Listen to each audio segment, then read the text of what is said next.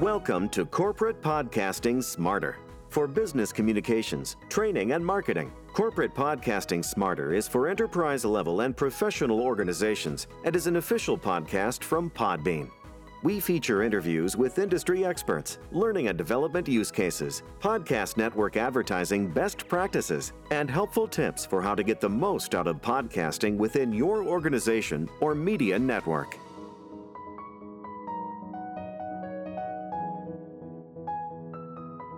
Hello and welcome to Corporate Podcasting Smarter and Podcasting Smarter, here from Podbean. This is Podbean's head of events, Norma Jean Belenky, and today's episode is a replay of our live event, Branded Audio, the best marketing tool you're probably missing, featuring Marc Raco, an award-winning podcast producer and host, co-founder of Mouth Media, and he's produced over 1,500 podcast episodes and done some really incredible work over the course of his career. In this episode, we'll be speaking about branded audio, what it is, how to make the most of it within your organization, for employees, for your branding strategy within social media, the emotional impact of audio, and so much more. Stay tuned, and here we go. Welcome, everyone, to Podcasting Smarter and Corporate Podcasting Smarter from Podbean. This is our live episode for July as part of our Corporate Podcasting Smarter series, hosted by me, Norma Jean Belenky, the head of events here at Podbean, with our special guest today, award-winning podcast producer and content producer, host and co-founder of Mouth Media, Marc Raco, as we discuss branded audio and why it's the best marketing tool you're probably missing. Mm-hmm. For those of you who may be joining us for the first time, Podcasting Smarter and Podbean have live streamed episodes like this one with top podcasters and experts. We also have recorded episodes on Podbean's YouTube and Podbean's Podcasting Smarter podcast. Podcasting Smarter is brought to you by Podbean. We are a podcast hosting and monetizing platform and home to over 600,000 podcasts, our ads marketplace and dynamic ad insertion platform, Pod Ads, as well as our enterprise solution for podcasting for business. For everyone listening, you can get in touch with and learn more about podcasting for business at podbean.com/enterprise, which we'll have here in the description and show notes. And now we will begin. Hello, Marc. How are you today? Hi, Norma. I'm delighted to be with you. I'm well. Thank you. Great. Just got into New York City about an hour ago from a trip to see family. So nothing like sitting down for a healthy interview. Fantastic. I know so many people are traveling around this summer. So I'm so lucky that I feel so grateful you're here with us today. We're so lucky here at Podbean. So before we jump in to get into the nuts and bolts of branded audio, tell us a little bit about your background and how you got into audio and what you've done for brands and a little bit of that experience. Great. Thanks. I'll say quickly, I started out my overall career working in video production, producing content for brands to tell their stories, image pieces, commercials, instructional videos, B2B videos, and so forth. But I learned a lot about storytelling. Obviously, there was audio involved then too, but it was really a great, having gone to film school as well and produced quite a number of videos and films over the years. It was really a great chance to learn storytelling, which I think storytelling is storytelling, depending on no matter what the medium you have. I've always had that in my thoughts, even with every single podcast episode I've ever been involved with, even if it's just a simple interview, I'm still thinking about the story arc a little bit. Anyway, I got into podcasting about 10 years ago, just deciding, hey, you know what I have no business doing? Podcast. Isn't that crazy? Because that was pretty early in the in the journey of podcasts overall. And then most of the time that I've been in podcasting, it's been doing podcasting with a team, co-founding what ultimately became co-founding a company called Mouth Media Network, which essentially produces B2B podcasts, internal communication podcasts for Fortune 100 brands, and short form podcasts that are delivered through a SaaS mobile platform for retailers, for example, and art galleries and other reasons why short form audio stories need to be told.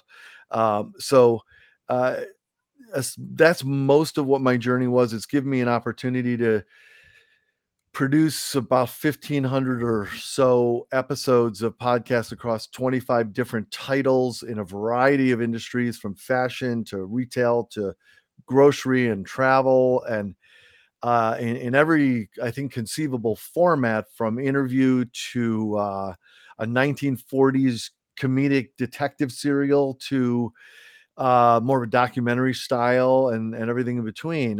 Been involved with many live audience podcast events that are very powerful, recorded at and in partnership with a lot of major conferences and trade shows on 3 continents. And I've personally interviewed probably around 700 guests, from captains of industry to celebrities to just really interesting innovators and change makers, and taste makers, from experienced chefs to, I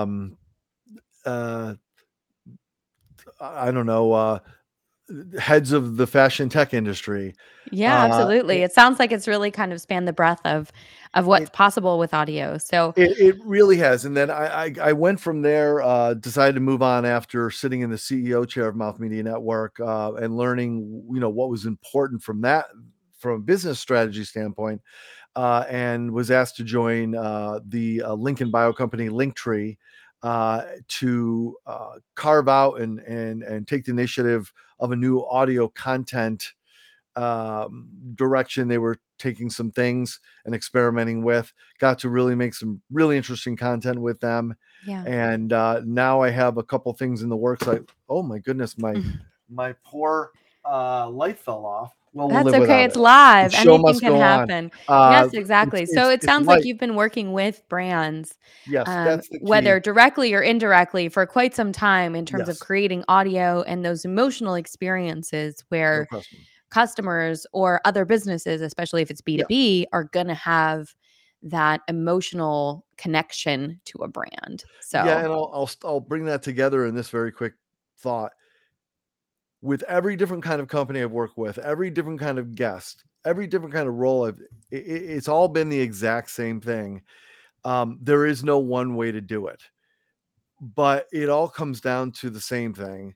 It's just about conversation or storytelling, and it's just a mechanism to be able to connect ideas with people, obviously, and everyone has a different type of success metric that works for them. I don't think there's just one way to achieve success. And I think therein lies the secret to that success, is understanding what's right for you. Yes, absolutely. That customized message, right? Yep. No, if everything is the same, how are you going to differentiate? So that definitely makes a lot of sense. Yeah. And I want to talk just directly, let's dive in. What is branded audio? Because a lot of people are talking about it these days, and there's a lot of different kind of applications for branded audio, but what's the general definition? And then we can go from there. Well, I don't know what the dictionary says, but as far as I'm concerned, if a brand is a lot of things, it's a giant brand like Nike, or you're a CPA and you have your own brand, or you're an influencer. Everyone has their own brand concept they're trying to sell. Yeah. They're trying to portray. They're trying to communicate.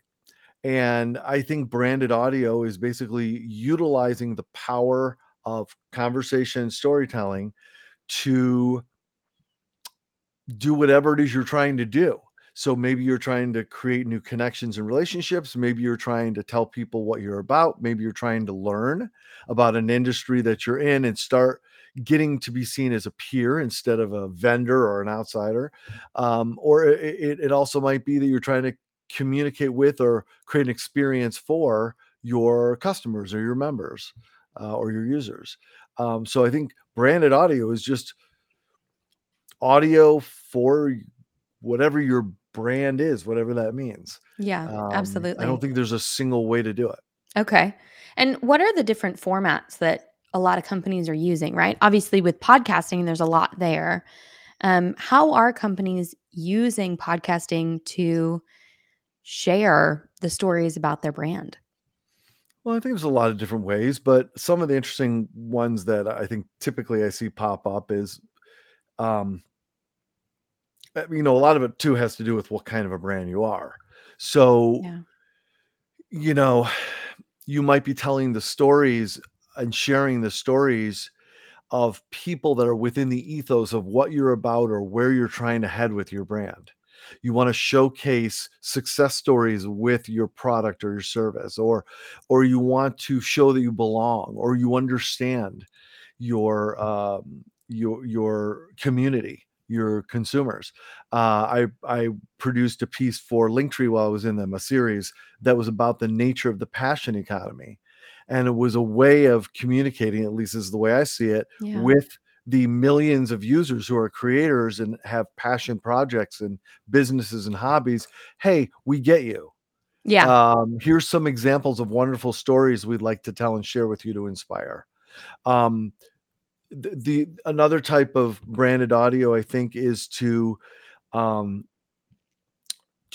develop relationships that will be actually target customers, Yeah. or centers of influence for you, or whom you can be attached to by the digital hip online, and really inject some energy into your SEO by just being attached to that person and making use of their marketing machinery. And then another type of branded audio, I think, that's very effective is simply storytelling, just to use your content as a magnet for people who will become acquainted with your brand and what the ethos of your brand is, Yeah. and what you want people to think about, what the heartbeat of your brand is based Yeah. on the types of stories that you tell. A really great example to me of that is the oat milk company, Oatly, Yeah. created a 1-episode branded podcast that was about the idea of doing a branded podcast.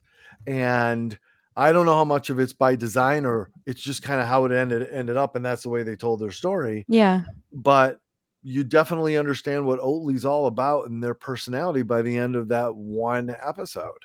And they didn't interview, it wasn't about anything, even about what their product is. It was just about their name, hearing it over and over and over again and getting a sense of what the personality of the brand is. So I think, again, it comes back to what is the mission of the moment?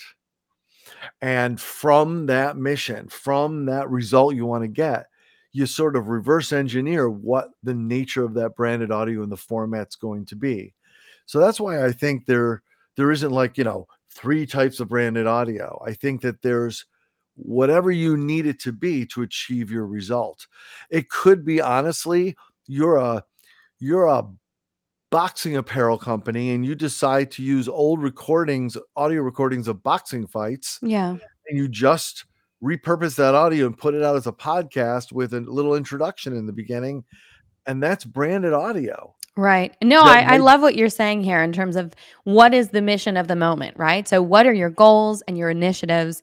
Do you want your audience to feel heard? Do you want your audience to understand the values of your brand? Yeah. Do you want to, use the halo effect where you want to attribute positive qualities that are just kind of that you want people to attribute to your brand, but indirectly, mm-hmm. right? So I love that. What is the mission of the moment? And how is branded audio different from, a quote unquote traditional direct sell or mm-hmm. infomercial type content? Yeah. There's always that fine line. Mm-hmm. And I think brands really want to make sure, especially nowadays, they really want to make sure that they're on a specific side of it, right? If it is a direct sell, if it is an ad, then let's be clear about that. And if it's not, how do we make this entertaining? How do we make this something that people want to subscribe to, listen to, join? Look, I imagine that there is branded advertising that is audio that may be beautifully produced and very listenable, and there's a certain audience that engages with it. Yeah, there is. There is, yeah. There's all sorts, yeah. But I'm of the mindset, Norma, that real podcast listeners, meaning dedicated podcast listeners, I forget what the number is, but maybe the average podcast listener will allow for 7 podcasts they subscribe to, and they actively listen to 4 or 5 a week, or something like along those lines. We all have a limited bandwidth in terms of what we can listen to. There's a million shows out there, but you've got your regulars. Yeah. I call it audio real estate.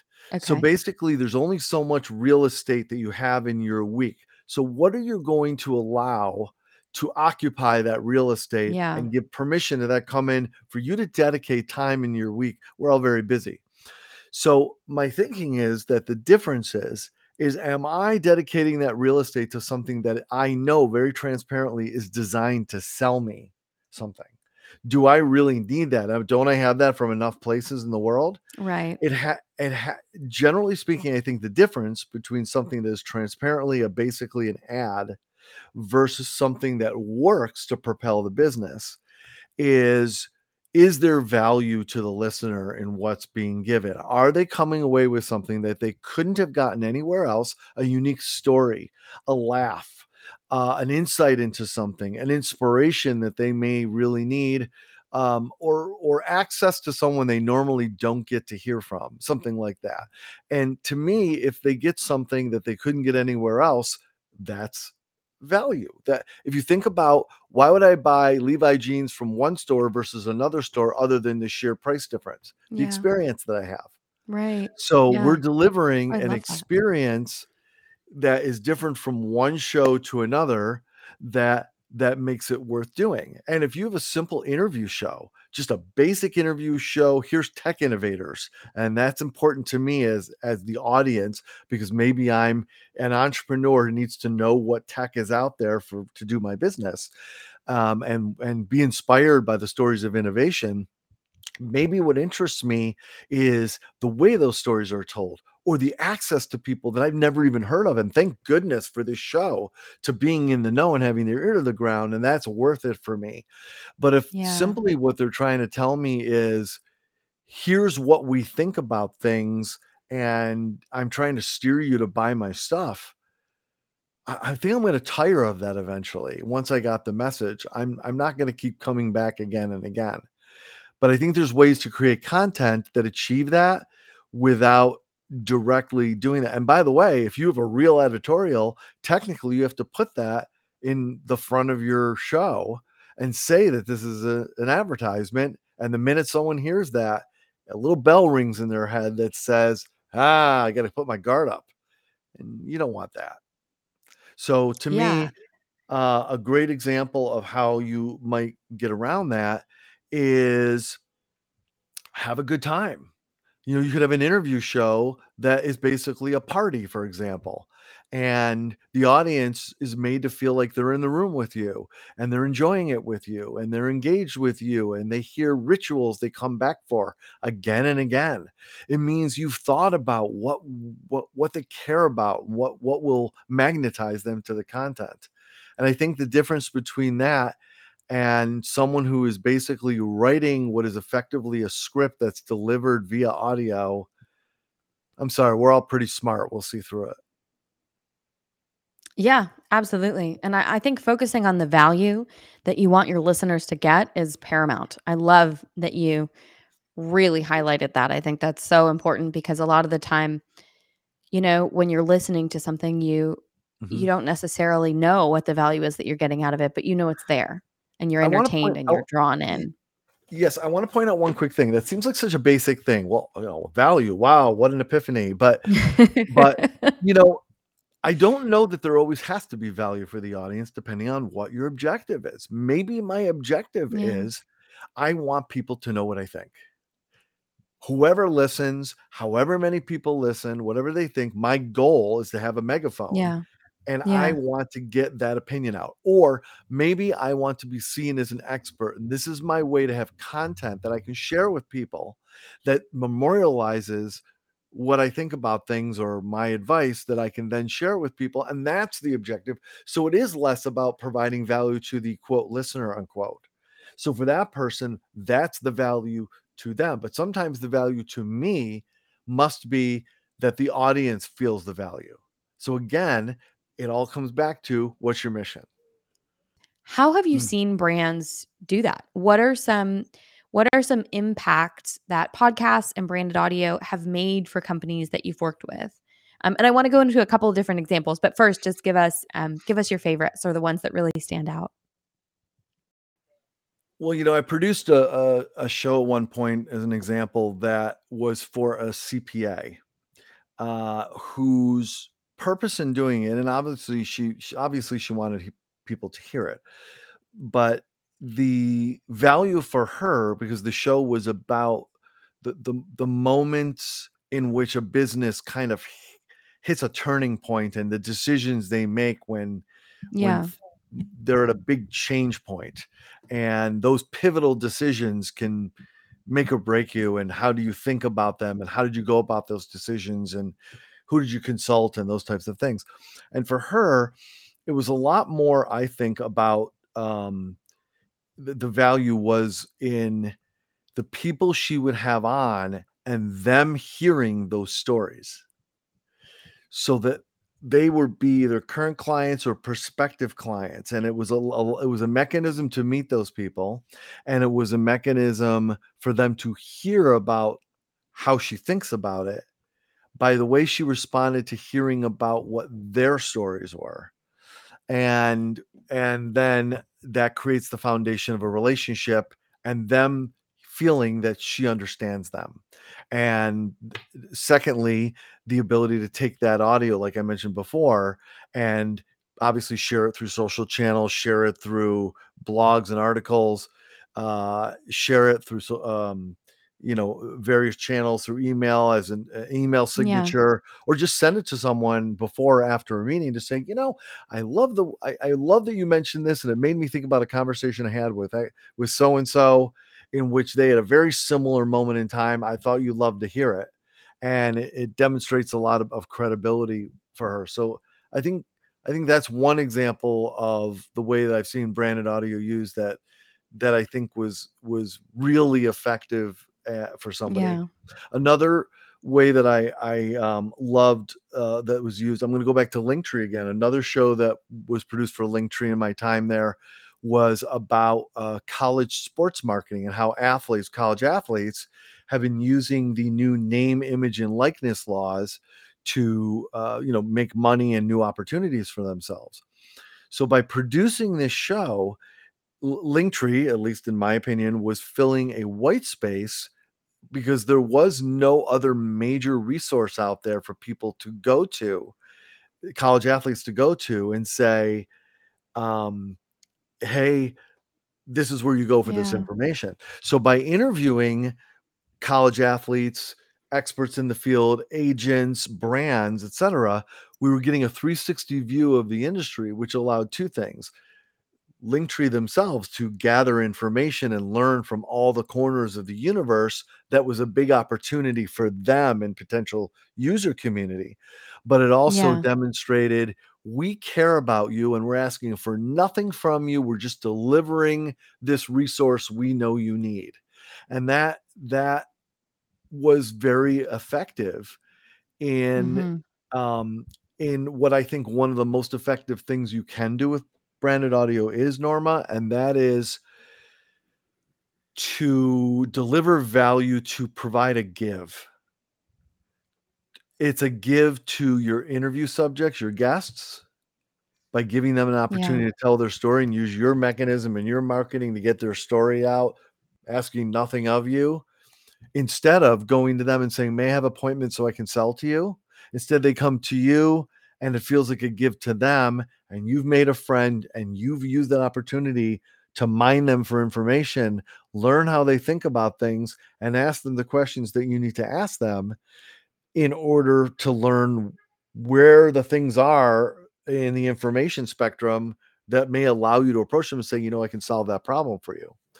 But also to even a brand that has a very large community of consumers or users or members, it's an opportunity just to entertain them or to inform them or to inspire them and to provide value in their experience of being with you that shows that you are more than just a deliverer of the service. You are a partner in their success, or you are an interesting place to be, or you have added value in this aspect by bringing them stories or bringing them information or giving them access to people they don't have access to. And if you do it right and you carve up that information and or that entertainment and deliver it through a variety of channels like social media or YouTube or obviously regular audio podcast channels, I think there can be a lot of perceived value, and you can also use it to fill your social channels and in ways that almost looks like you're producing brand new content. So again, I think there's a lot of different ways that brands have been very successful, depending on what their mission is at the moment. I feel like I'm one note Charlie in this discussion. I know we keep talking about that, making sure we're in the mission of the moment, but I do kind of want to highlight a couple of things that you said because they are really important. So if you have a business, not all podcast value comes from audience growth, right? A lot of it comes from those conversations you have with guests and interviewees where maybe they don't know about your business. Maybe they're a lead, maybe they're a current client, and you have an amazing discussion where you talk to them about taxes, right? Or some other aspect of your business where it really, turns on a light for them and they have an aha moment. So they can understand the value of your business. So you can use podcasting in that way as a tool as well. And I think that is such an important aspect of having a podcast, because when you create your program, right, when you produce your podcast, when you book your guests, you're really creating in some ways a small community, right, of who is on the show and a network of people within. I don't want to poo-poo on the idea of building audience. Clearly there's a big opportunity out there to build audience. You can monetize your audience. I understand there's a lot of value out there, and you can sell advertising. You can monetize the size of your audience. There's so many people who do it well. But I will tell you, I want to speak directly to anybody, particularly anyone that may be watching this, that is part of a larger brand or a larger team that either has or is considering adding audio as part of your, let's say, your marketing efforts. If you step into producing audio single-mindedly thinking about, I want to produce really interesting and compelling audio that's in line with our initiatives with our company, and our hope is that we can interest this percentage of our social media following or of our blog following or our email list, and they're going to listen to this just by accident. 10% of them will listen or whatever.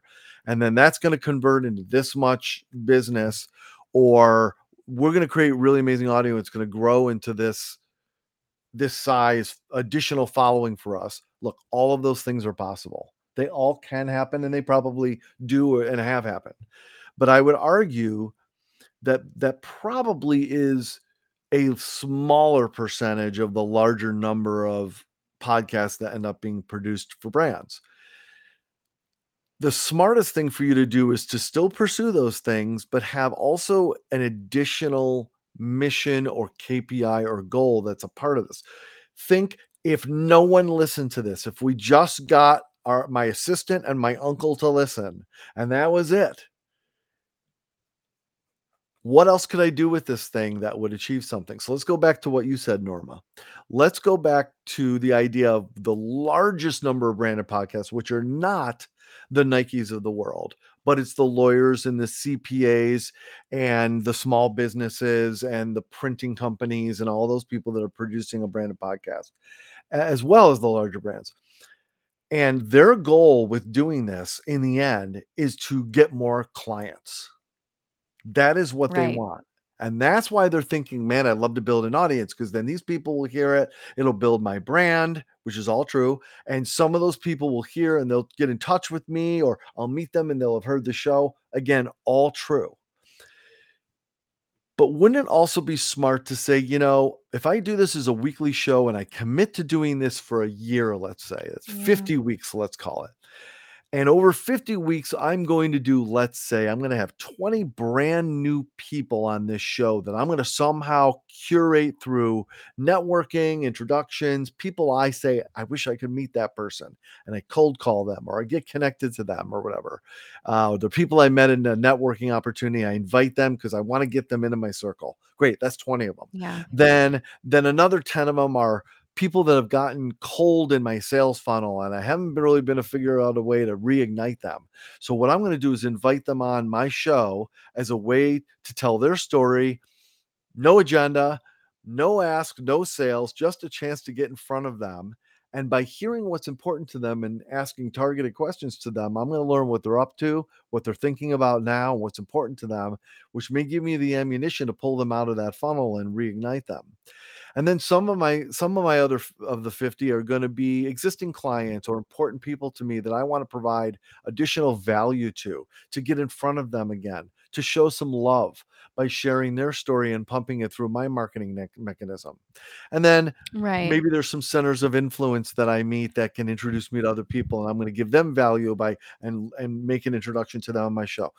And all these things. And don't forget, every one of these people, if you do it right, it's a big old marketing mechanism for you too. 50 people pumping your brand out through their marketing channels if you do it right. So at the end of this year, Norma, I have 50 people that have all one thing in common at least, and that is they know me and had a conversation with me. And I understand something about them. And chances are, based on the premise of my show, it's very possible they all have something else in common. They're all in technology, they're all in marketing, or they all have something in common. They're all entrepreneurs. Exactly. There's some common denominator. Right? Yeah, they're CTOs. Absolutely. Whatever, right? And so that's something in common. So what could I use that to? Now I have this community. They may not even realize they're a part of the community, but they are. Yeah. And what could you do with that community together and bring them together into a virtual or in-person event?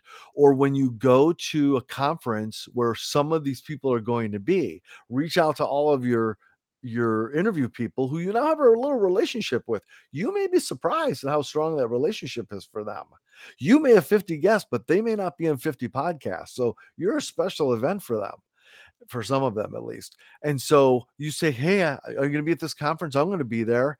And if you find out 10 of those people are going to be there, make a little gathering at a local watering hole or dinner, and bring them together and introduce them to each other. And you are going to be the belle of the ball because you're the common denominator. And that's so powerful for you. And where did this all come from? Just the power of asking people to have a conversation with you, but you strategized it. And yes, you want the audience, you want the size of the audience, but this can be your, if not your primary, your secondary mission, your secondary KPI that is designed to build that community, like you said, Norma. Exactly. No, it's really important, I think, also to think about those secondary and, benefits of having a podcast, because we always talk about audience and audience is, number one, but when you are interviewing people, you're creating connection and community as a result. And we do talk about this at Podbean, and it's so great to hear you speak about it as well. I want to talk a little bit more about the impacts on the audience side, just to pivot. The podcast can make for a company in a couple of ways. So, I mean, obviously you mentioned that Oatly example, which is a great example in terms of podcasting for an overall brand, right? Mm-hmm. You know what their company is like, you know the company culture, you get a feeling, and it, it really makes you connect with that brand. And a lot of the values, I think, that we attribute to brands, right? Mm-hmm. Brand values are a really big one. So I'd love to hear you speak a little bit about brand values, and then also podcast, like branded audio, and how it relates to employees and employee culture as well. That's terrific. I love that question so much. I've seen a lot of there are a lot of companies doing podcasts that have either in them or as a central theme of sustainability missions, for example. Let's use this as an example.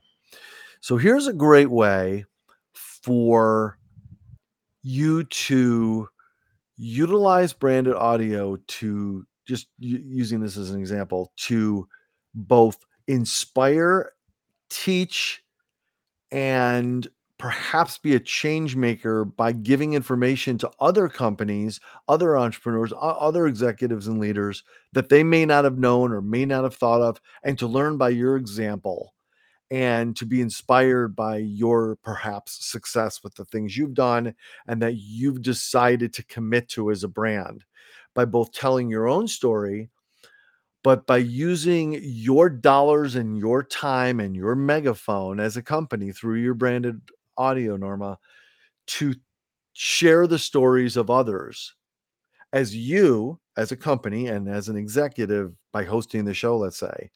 Also learn from each of these people about how they think about sustainability, the successful stories they've done, and you may be inspired with techniques or initiatives or thinking that they've done that you could bring to your company. So what happens is you haven't necessarily had to take out a multi-million-dollar ad campaign to tell the world we care about sustainability. Right. I'm just doing a podcast, and maybe I put some ad spend behind it, but I've done a podcast in which I personally, as an executive of the company, am going out into the world as a beacon of information gathering on behalf of my audience. And right. I'm learning with them. But by doing that, you know how when you go to a panel and there's several experts and then the panelist almost in your mind is the same as the guests. They sit on the same plane as them. You equate them a little bit if they're asking questions and having a dialogue with the guests when you watch a panel or a fireside chat. You equate those two together a little bit. And I think that the company, by having a content that's about a topic, you will begin to equate the company with the topic they're presenting to you. And that's advantageous to the brand, because if they communicate it out there, they don't have to say, we care about sustainability. They can do a podcast about why people should care about sustainability and let us give you information about it. In doing that, particularly if you involve your team, your employees in that process, automatically you're leading by example, and you are investing in this, and you are showing your employees that you care. So it's like a twofer. You get two for the price of one. And even better, if there is a way for you to involve your employees, your team in the process, like nominate a guest for our podcast. If you come across someone with a great story, we'd love to hear about it. Maybe we'll have them on the podcast and maybe even throw you a shout out for the, this guest comes to us by way of our head of engineering, Scott Smith. Great job, Scott. What a great find. What a great guest. How great would that be for morale? So that's another way that you can impact your employees. But I think your voice on the outside, I talk often about a company's inside voice and their outside voice. When we were little and our mom would tell us, use your inside voice. I think we have an inside voice and an outside voice. Yes. But sometimes I think our outside voice can be heard on the inside of our company. Yeah. Absolutely. And I think, employees also want to believe in the companies that they work for. So a lot of that external messaging is going to affect your internal customer, which is your employee as well. So one thing that's absolutely really important. Go ahead. I'm sorry, Norma. Oh no, I was done. Yeah. I was just going to say one other thing you can do is for companies who may also have internal communication that involves audio or an internal podcast, for example, which is certainly a growing, rightfully a growing trend. There may be people that you can interview or get information from that some of the content can be used for your external podcast. And then a specific part of the conversation can be kept just for your internal podcast, where you can ask different kinds of questions, but from the same guests or on the same topic. Absolutely. So kind of like a behind the scenes or a deeper dive for your employees or private members or subscribers as well. So that's really important as well. Yeah. And I want to kind of pivot a little bit. I want to speak about the emotional experience mm-hmm. for the audience with audio over print or video, because I mean, nowadays we are, and I say this all the time, you know, for everybody out there, sorry, I'm going to say it again. We listen to podcasts and we listen to audio on the same device that we talk to our mom, right? On the same device where we talk to our families. And so audio can be so emotionally intimate, right? Because you're having that connection. And even if it's one-sided, it's on the same device where you're having those two-sided connections. Mm-hmm. And so can you speak a little bit to the emotional experience for the audience yes. with audio specifically, and how we can maximize that emotional experience for our target demographic or for our audience with podcasting? So I'll say two things just from a sort of scientific standpoint first, and then we'll talk about how you can engineer that, if you will, at least from my chair. One thing is let's just speak basics. Everyone knows this. You can lose context in a text because it doesn't have the nuances of the spoken word. But when the person right. says, oh, I meant I'll be late again, not I'll be late again. I'm sorry you read it that way because you didn't have the audio to go with it, much less the facial expressions or the body language, right?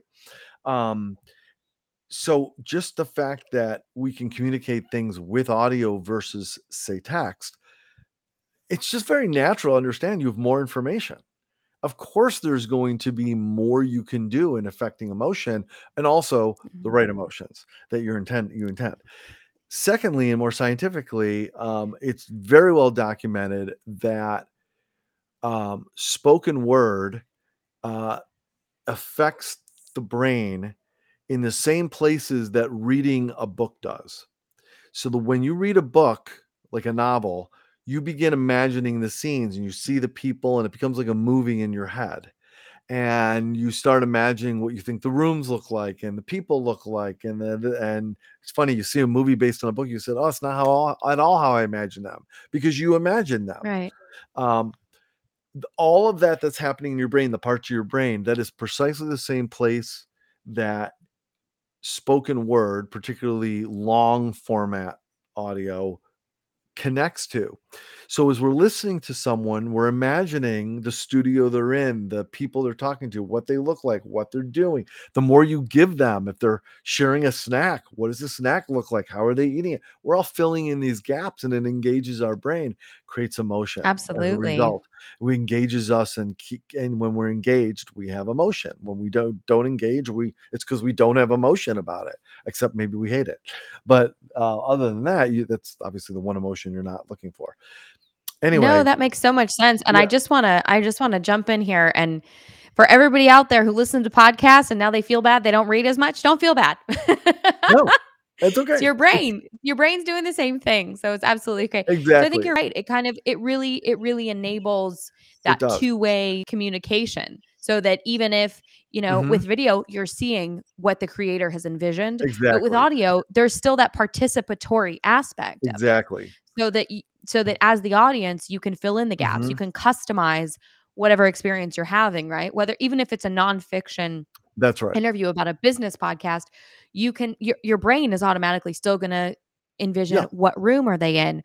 What is each person wearing? What do they look like? What's the feeling of the physical environment? And exactly. so I think that and that's kind of subconscious, right? It's not like we're actively sitting there, but it's something that our that's brains right. are automatically going to do. That's so right. I really love that you said that. So the way thank you. So I think that there are things that we can specifically do to make sure that there's an opportunity for engagement to happen. And by no means is this an encyclopedic list. I'm sure there's many other things you can do, but just as an example. Yeah. So if you listen to like a really good true crime or mystery podcast, you just don't hear a delivery of information. Okay. If I was reading the newspaper to you, Norma, I'm not going to, if I'm trying to interest you and get emotion out of you, I'm not going to say, yesterday at 12:10 p.m., a man was on West 16th Street and he pulled a gun. I'm going to go, yesterday at 12:10 p.m. on West 16th Street, a man pulled a gun.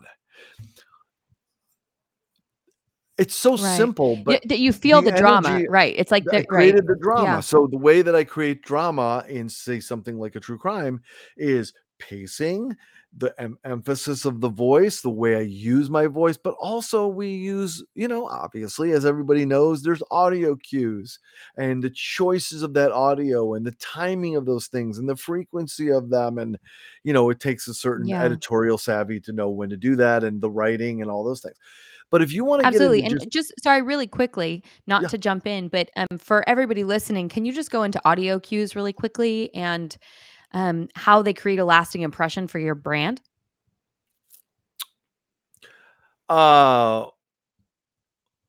Well, that sounds like an easy question, but it feels like a hard question. So I've heard you speak about audio cues before, so I thought you could just slide it in. But for everybody listening, I think one of the things that you need to do is you need to decide. Tell me, Norma, if this is what you're kind of getting at. No matter what kind of show you have, there should be a sense of these ritual moments in your show that are touchstones for your audience, that make them feel like they're at home, that when they hear that, that means they're back, they're where they want to be. So it might be as simple as this little interesting, unique tone at the beginning of every episode. It might be your theme music. It may be that every time you have questions from the mailbag, there's a little jingle that goes. It may be that, it may be the who reads what on your show. So it may be that I intro the show and my female partner is the one that says the credits, and then I always do the news and she always does this thing. And the audience understands that language for them, and those that creates cues for them that we are this part of the show. Yeah. And I know that means the next part's coming because I'm used to that rhythm. The other thing that you may want to really think about is even the different musical pieces that you use. Yeah. How will they create emotion in the audience by loving that piece of music? It may sound great to you, but is it really meant for your demographic? Maybe it's one of your favorite songs, or maybe your daughter wrote it, or maybe it's your song, or maybe it's just a cool song. But is this really something that is going to make the audience, every time they hear it, they get that little tingle and they go, oh boy, it's this podcast. Absolutely. And I think that, you know, with podcasts, it's so prevalent, right? And I think it really started with the tradition of radio, right? And even, you know, now when you think of NBC, right? You get that do. And right. So, or like a Law and Order with the dun-dun. Yeah. And so I think it's something where you're right. When you hear those audio cues, it's very much a moment of this is where I am, right? This is where you are, your home. And there's that sense of familiarity, and you can really customize it and tailor it to have that emotional experience with your audience. So I just wanted to hear you explain that for everybody out there who's here today, who hasn't. It's so important. And I think you're right. Building into your podcast creates that emotional experience for your company and for your podcast and your brand. Because when people hear that sound, it's subconscious, right? Mm-hmm. We have those associations. And when you build it in properly, it's something where it's automatic. The other thing that I was going to mention before that I want to make sure I don't miss out on saying is, you know, a lot of things we're talking about here may be scripted, or they may be nonfiction, or they may be fiction. I'm sorry. But, you know, even again, which the preponderance of shows out there are interview-based shows or conversation or chat shows, you know, especially with interview shows, I cannot say this strongly enough. It is so important that the interviewer is curious and learns along with the audience. And the reason I say that is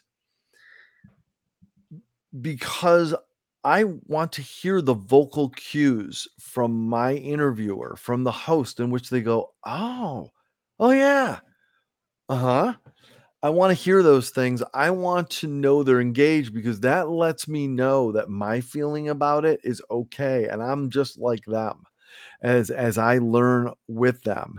And when they ask a question, because they're curious, It lets me know that I was right to be curious too, as an audience member in that moment. That creates an emotional reaction for me and a connection to the host and that show. And the reason I say that is so many hosts out there, I think it's important to be prepared, but I think it's also important not to map out every second of an interview show, because there's no room for real discovery or, improv moments or extemporaneous moments, because that's where the sweet stuff is.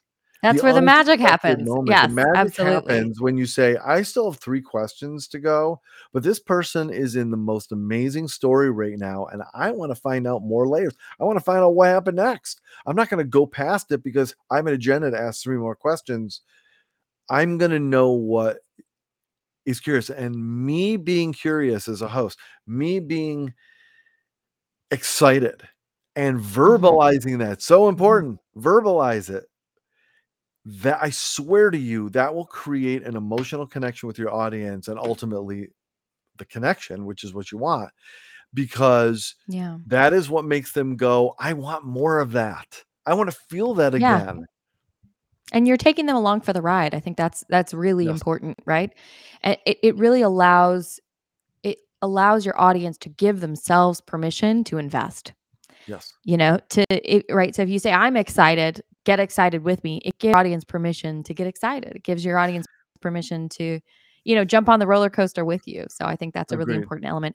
I do have more questions than Marc. I do want to say one quick thing, Norma. If you're listening to this and these are new ideas, great.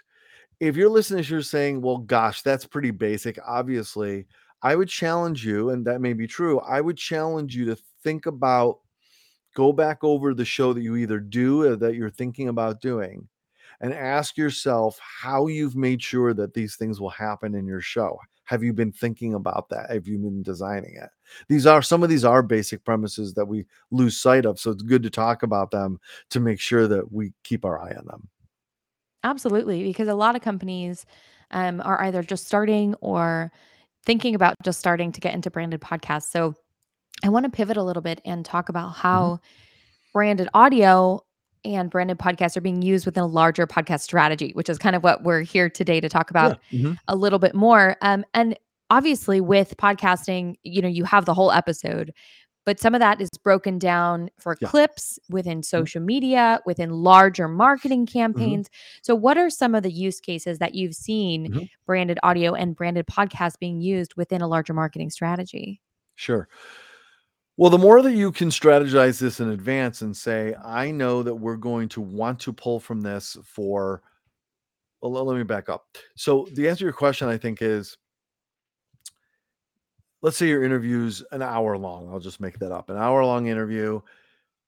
Maybe you're not going to put an hour long interview on YouTube, but maybe what you'll do is you'll take a 20-minute best of the interview or first 20 minutes of the interview and put that on YouTube and say, to hear the full interview, go to our podcast channel. And then in that instance, YouTube becomes not only another channel to discover your content, but it becomes a mechanism to market and push to your audio channel, which you also may want to market. And create a funnel. Exactly. Yes. The second thing that you can do is you can create YouTube or video channel only content. So there are questions you don't include in the audio podcast that are only for the video podcast. So unique content in different audio channels. You may even create unique content for social channels. So there may be questions that you ask, like, let's say you're doing a show about the beauty industry. So maybe you ask someone what you love about the beauty industry. But that only goes on social media. It doesn't go on your show. And that's, instead of just putting a clip from your show, you create content that is shareable or snackable all by itself that would appeal to that audience. But it's all, so you create segmented content for each platform. Right. Yes. Okay. Which means you're strategizing it and you're planning it. And so you say, okay, I've got an hour and a half with my guest. First hour is going to be the interview. I've already told them that when we're done with the interview, we're going to record a couple little video bits to help promote the show and them. And then you do those separately and know what you're going to do. But the other thing that you do, or that you should and can do, is design segments in your show that are very specifically engineered to be pulled out as segments. So those may be Instagram reel worthy, let's say. Right. Or like a quick fire round of questions. Or a question that you always ask. That's always, it's a little controversial question every time. What's the best lie you ever told? Or maybe not that, but what's right. Or even just, if it's, we're a podcast about podcasting, it could just be like, what's your favorite podcast, right? Exactly. Or what's the first podcast you ever listened to? Right. Yes, that's great. Or with an entrepreneur, it might be, tell me about your cry on the couch moment. The one moment when you thought it was all over and you cried on the couch before you picked yourself up. What was that moment like? And that by itself can still be in your show, but you've engineered it so that one question is always pulled out, and all or some of it is designed to go social media, YouTube, on your blog, on your website, as trailers for your show within your audio channel. But you know what else you can do that's really cool is you may be able, depending on the nature of your show and depending on the nature of your brand, you may be able to have strategic partners that, okay, so let's say that you're a CPA and you've got someone who's an attorney. And the attorney has a very large following on their blog.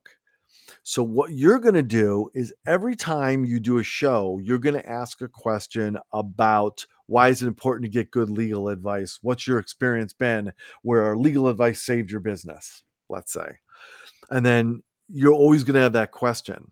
And you have an agreement from the attorney that you're always going to pull that clip and make a designated clip for them that they share through their email subscribers or their blog as a large following that credits your show. Go hear the rest of this interview, check out this great podcast, but it's always something that will illustrate what they do. And it's free content for them. Exactly. Okay. Or you may even have a financial partner that helps you share the content. So maybe they pay for your show or they're an advertiser on your show. And for that, you always include a question or a segment or a topic that's pulled for that reason to help propel your show financially or promotionally. That makes so much sense. Well, Marc, I want to ask one more big question. Okay. And then we will get into the final, wrap up. Okay. So, we've talked a lot about what makes a great branded podcast, and there's lots of formats, right? Lots of styles, initiatives. Yeah. And how you can really, what is the mission of the moment? How can you target, because, so many different businesses have different niches, right? Mm-hmm. Right? Mm-hmm. Like the accounting audience is not going to be necessarily the Oatly oat milk, right? Podcast audience, mm-hmm. right? So how can you target a specific audience or demographics with podcasts and branded audio? And what are some tips for really honing in on that niche? Because it's going to be so different for every brand, for every company, for every industry. And you've worked with so many different industries. I love to say that there's just an answer I can give you, but I think it just comes down as simply as one, whatever you can do to understand who your target audience is and what they're interested in is very helpful. Either it because you're in that business and what they want, or, there's nothing wrong with doing a little research ahead of doing your show with some focus group of however large, or talk to a few centers of influence and get their input as to, what do you think people need to know and want to know and would be willing to put some real estate of their week aside to take in if I gave it to them and it was compelling. And so the first thing is to create content people want. It sounds so basic, but I think a lot of people create content they want to put out, not what people are looking for or can't find somewhere else, or can't find that flavor of it somewhere else. Maybe they can find information on estate planning, but maybe it's so boring nobody ever listens to it. But I found a way to do it in an entertaining and fun way that makes it palatable. Right. And that's what people have been wanting, is a way to make it accessible. So you found a sweet spot. So by producing the content people want, then there's a ready-made audience you just have to find and deliver to them. So that's the first thing, I think. The second thing is understand what your listening patterns of your audience is.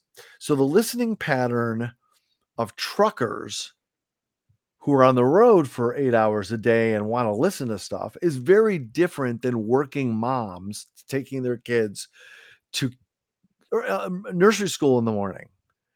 Right. You've got a short window of carpool versus a long window of driving across the country. Right. I may produce the most compelling 45-minute podcast for working moms, but they literally may not have time to consume it. So that's why when I produced a really cool show years ago about working moms, we decided to do hour-long interviews divided into 4 10- or 15-minute segments that were all done as individual episodes. We record 15 minutes, stop, start all over again, record 50 minutes, and it was divided into topics. And they came out Monday, Tuesday, Wednesday, and Thursday, and each day had its own theme. But what you got, you could binge listen and get an hour-long show with the same guest, and that guest was all week. And they were the belle of the ball the entire week, and they got social action every day of that week. That was a great opportunity for that guest, but it solved the problem by creating bite-sized content for that target audience.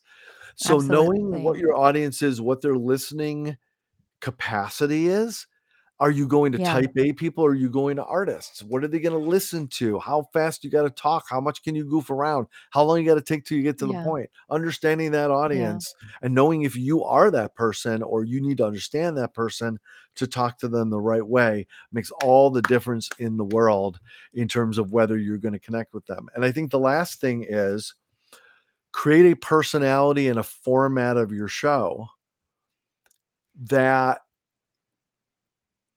speaks to who they are. The show that we did for college athletes was fast and cool and hip and fast and babada babada bob, and it was action, and it was 20, 25 minutes, half an hour max, and it was exactly what they need. But I'll tell you, when I did shows like a show called Fashion Is Your Business, which was one of the biggest shows I ever did, the entire purpose of that show was to develop relationships with the people that we were talking with. I almost didn't even, with all due respect to our amazing audience, I didn't as much care about what the audience thought. I cared about what happened in that interview. So the interview had an arc that was about relationship building. And interestingly, the audience wanted the same thing. They wanted to feel like they got to know those people, so that worked for them. But again, it went back to the mission of the moment. But the format in terms of engaging that audience, making the podcast work for you, finding that audience that will gravitate to what you're doing, it all starts with the most basic things, which is excellent content aimed at the people you wish to listen. And the format and structure of the show is wrapped around whatever your mission is. And then lastly, and I think this is so important, so obvious, Norma, but I don't mean that to sound like pretentious or anything. It's just, you have to have a promotional strategy, and that cannot be throw it on Instagram or Twitter. There has to be a method by which you plan to get this in front of people, whether it involves paid social, whether it involves partners who have agreed to push it through their blogs or through their email lists, whether it's your own, marketing mechanisms, whether it's doing a few live audience events, in which you instead of doing a panel, you're basically doing a podcast interview, and then you tell everyone in the audience about the podcast, and that's how they learn about it. Engineer shareable moments, interesting moments in your podcast that becomes something, they become a moment that you put out there that may actually almost make it irresistible not to share that crazy moment because you engineered it. all these things, this strategy from beginning to end is what will make the difference between you being glad you did it and resenting that you did it. Yeah. Yeah, absolutely. And I think, you know, having that promotional strategy is so important. We talk about this a lot at Podbean because you want to have the work be worth it. You're putting a lot of work into creating this podcast, right? You're doing a lot. You're investing your time. You're investing in, you know, production gear. You're investing in maybe an editor. You're investing in editing software. You are investing, right? So how do you get the return on investment? And that's such an important aspect as well. And most importantly on that, I think, Norma, out of anything is you're investing your brand and your time. Yeah.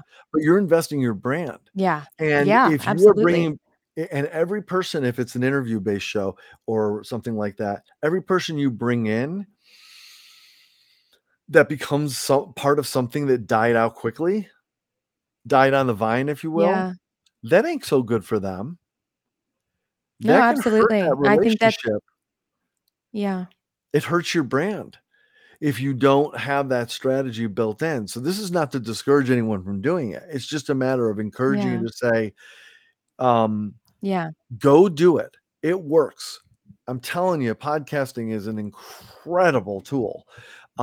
Just think about these things as you launch the podcast and as you design it so that it has a real chance of working for you, and give it time to go through the cycle of strategy that you rolled out. Absolutely. We always say this, that Podbean Rome wasn't built in a day, and it's important to give your strategy a fighting chance and to make sure it's sustainable, right? Make sure that you don't burn out. Pod fade is a really big term these days where you literally, you know, burn out and your podcast fades out because you did too much at the beginning. So Marc Raco, it has been such a pleasure, award-winning content producer. We are so lucky to have you here. Thank you for joining us today.